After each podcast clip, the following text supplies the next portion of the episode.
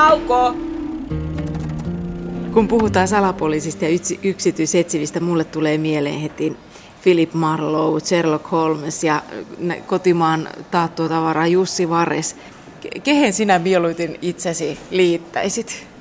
No en kyllä liittäisi mihinkään näistä. Kyllä se käytännön työ on ihan erilaista. Ja sitten yksi tärkeä, tämä on tiimityötä kuitenkin, että ei yksi dekkari ja yksi penttilintunen saa aikaan kovin suuria, mutta se, että tiimi, joka sitä tekee, niin se saa tuloksia aikaan, mutta parempi kun ei ota mallia muista, vaan, vaan tekee ihan tätä normaalia työtä. Mitä se tiimi tarkoittaa tässä sinun ammatissasi? No monta tehtävää on sellaista, johon omat eväät ei riitä, oma, oma taito ei riitä, eli erikoistehtäviä. Ja, ja silloin haetaan sen alan asiantuntijaa, joka, joka osaa sen, että kaikkia ei voi hallita missään tapauksessa. Eli erityisosaajia tarpeen mukaan. Millainen on tyypillinen työtehtäväsi? Tyypillistä ei kyllä voi sanoa, mutta sanotaan, että mitä on paljon, niin kuin nyt mitä pidemmälle tässä on, 40 vuotta on tätä saanut tehdä, niin nyt on sellaisia vakiintuneita tehtäviä. On esimerkiksi hävikin tutkinta, jossa on tunnistamaton hävikki ja sitä lähdetään purkamaan ja, ja siihen saakka sitten, että se löytyy, että mistä se aiheutuu ja monta kertaa se on se henkilökuntaan kuuluvien joukosta löytyy. Ja, ja tässä on yksi erikoisuus sellainen, e, joka aika pian muutaman vuoden kuluttua paljastui, että työpaikalla epäillään usein väärää henkilöä ja erityisesti jos on suuresta hävikistä kysymys, niin silloin tulee niin, että siinä on hyvin usein mukana joku esimies, jota vähiten epäillään. Ja, ja meillekin tuli alkuaikoina niin toimeksiantoja, jossa nimettiin, että se on rehellinen, että sitä ei tarvitse niin kuin tsekata, sitä ei tarvitse kontrolloida, sitä ei tarvitse koeostaa. Se on rehellinen, mutta sitten kaikki muut. Mutta se oli juuri se tekijä ja näitä on todella paljon, hyvin usein käy näin. Eli tämä on yksi sellainen, mitä tehdään paljon, mutta kyllä se on hyvin laaja skaala, mitä etsivätoimiston toimeksiantoja tulee. Edelleen tulee niitä parisuhteeseen liittyviä luottamus, luotettavuustehtäviä, mutta nehän väheni silloin, kun avioliittolakiin tuli muutos, luovuttiin siitä syyllisyysperiaatteesta 86, eli siihen mennessähän sillä oli suuri merkitys. Eli jos haki eroa, niin siinä oli harkinta-aika kaksi vuotta, siis kaksi vuotta oli tämä harkinta-aika. Ja sitten siinä oli mahdollista menettää tasinko-oikeus, jos pystyttiin osoittamaan sitten tämä niin sanottu huorinteko. Ja, ja se oli kyllä suurta bisnestä ja silloin kuljettiin pitkin Suomea eri puolilla ja sitten todistettiin oikeudessa mitä oli nähty ja, ja nythän se on tuommoinen kirjallinen menettely. Mutta... Sanoit, että näitä tehtäviä, näitä aviorikostehtäviä oli ennen enemmän, mutta vielä jotkut niitä tänä päivänäkin pyytää toimeksi antona. Kyllä, sanotaan näin, että ennen kuin tehdään suuria päätöksiä, se voi olla, että ryhdytään rakentamaan omakotitaloa tai sitten mennään naimisiin tai sitten mennään takaamaan toisen velkaa tai perustetaan yritys ja halutaan varmuus siitä, että tekeekö se sitä, mitä puhuu. Ja kyllä se tietysti tuolla tavalla aika, aika helposti sen saa selville, että, että puhutaanko kotona sitten totta vai toista, mikä on totuus ja, ja paljon sieltä ilmenee, että satuja kerro, kertoillaan. Niin, menisinkin juuri kysyä, että sulla on 40 vuoden kokemus, niin on, onko se usein se epäilys oikea?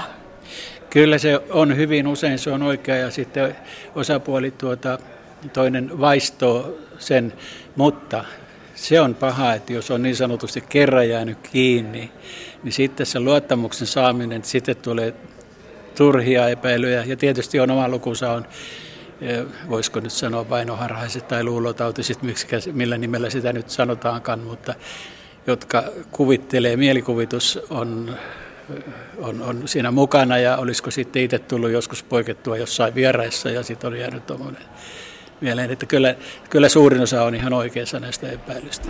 Nauko! Kadonneiden etsintä on yksi, joka, jota tulee vuosittain tulee muutamia.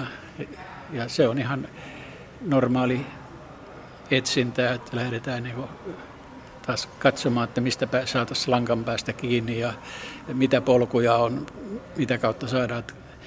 Et meillä on ollut kyllä niitä sellaisia, joita julkisuudessakin on kadonnut ja, ja tota, yhtä lukuudottamatta on kaikki sitten löytynyt, kuka on sitten kuolleena, mutta yhtä henkilöä ei ole tähän päivään mennessä löytynyt.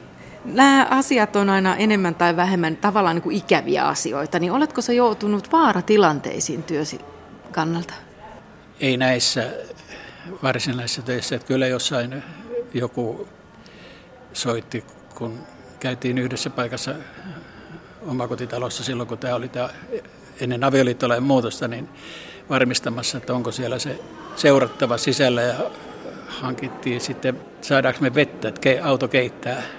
Ja tota, mentiin sisään sitten, niin me nähtiin tämä, että pitikin nähdä ja saatiin vettä sitten mukaan. Ja sitten se meni oikeuteen, niin se isäntä soitti, että seuraavan kerran hän oli tuota, haulikko mukana, kun, kun hän liikkuu. Mutta, mutta no, no on nyt sellaisia, ei, ei todellisia en, en ole siis kokenut sellaista, että olisi ollut, mutta liikenteessä on useita, useita tapauksia. Mm.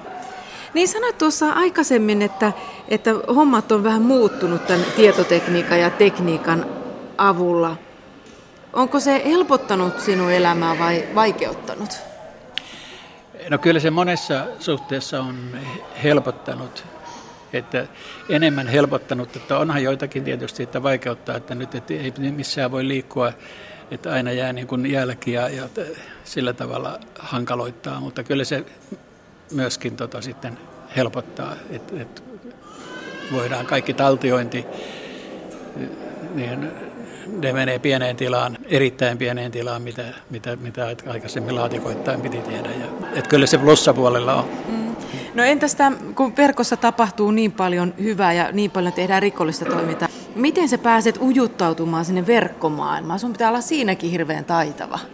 No tässä on juuri se, kun sanoin, että tiimi, niin meillä, meillä on taitavia ihmisiä, jotka sitten tekee sitä työtä ja on, että itse, itse on kyllä peukalo keskellä kämmentä, että tuossa jutussa.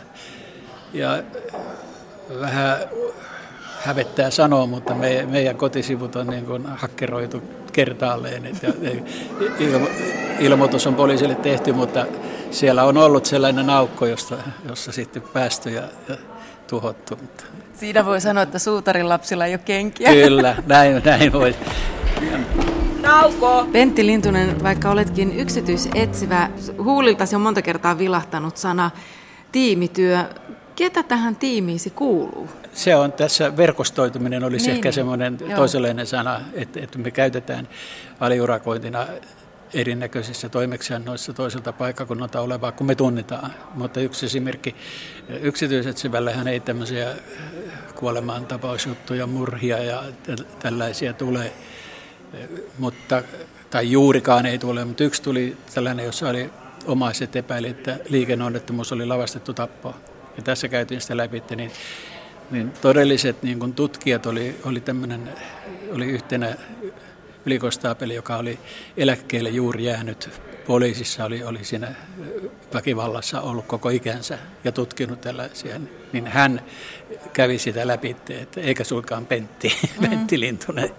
Että, että, tällä, tällä tarkoitan sitä, että jos on samoin joku käsialatutkija itse, niin tota, perusteet tiedän ja, ja pystyn monta kertaa suoraan sanoa, että että tuossa ei ole samaa, mutta sitten kun mennään oikein tuonne e, syvemmälle, niin, niin sitten siinä voidaan käyttää asiantuntijaa. Ja, ja ennen kaikkea tämä, että ei yksi ihminen, jos lähdetään seuraamaan, että meillä oli yksi operaatio kauan kauan sitten, jossa oli 23 henkilöä, oli siinä mukana yhdessä toimeksiannossa. Se tarvii aina sen, että minkälainen se on, mitä se vaatii kuinka monta, jos on joku seuranta, niin kuinka monta siinä tarvitaan autoa henkilöä. Pentti, millainen on yksityisetsivän painajainen?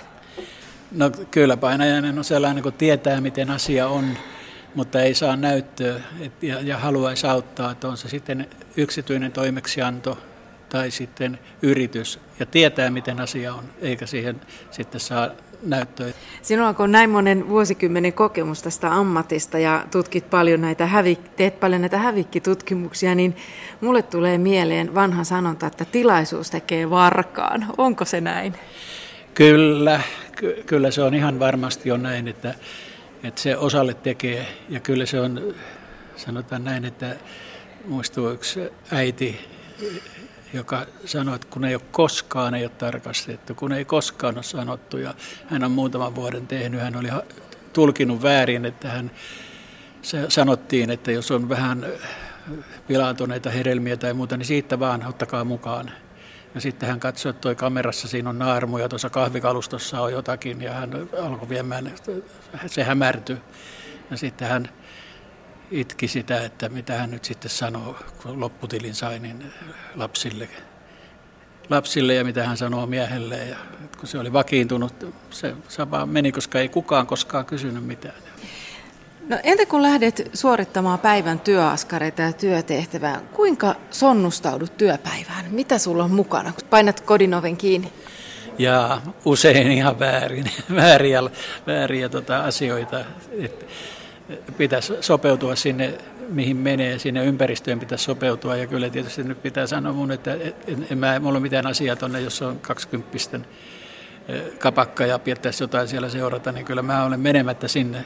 Mutta tietysti pitäisi olla semmoinen sellaisia tarvikkeita, että voi vaihtaa vähän, ja kun ei tiedä mitä vaatetta, eikä aina tiedä sitäkään, että miten pitkä se keikka on, koska silloin jos lähdetään seuraamaan, niin se voi olla ihan arvaamaton, se voi mennä vaikka risteilylle. Taikka.